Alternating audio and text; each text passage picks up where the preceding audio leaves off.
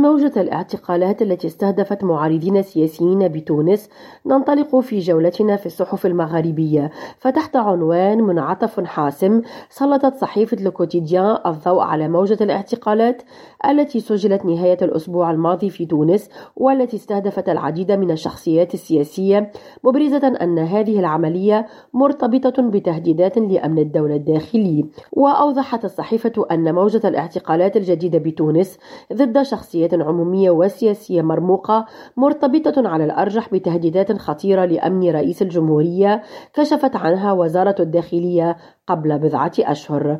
بالجزائر سلط موقع TSA الضوء على الانتقادات التي تطال الشروط الصارمة المفروضة على المصنعين الجزائريين الراغبين في استيراد معدات جديدة إلى البلاد. وقالت وسائل الإعلام الجزائرية من الصعب فهم المعنى الحقيقي والدوافع وراء ذلك غير المنطق البيروقراطي المحض مستنكرة الضوابط المعقدة التي تتعارض بشكل مباشر مع أحكام القانون الجاري بها العمل.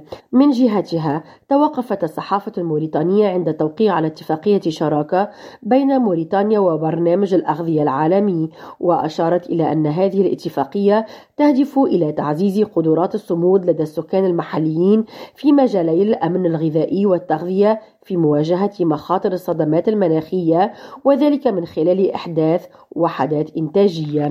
نرجس بديرة ريم راديو تونس.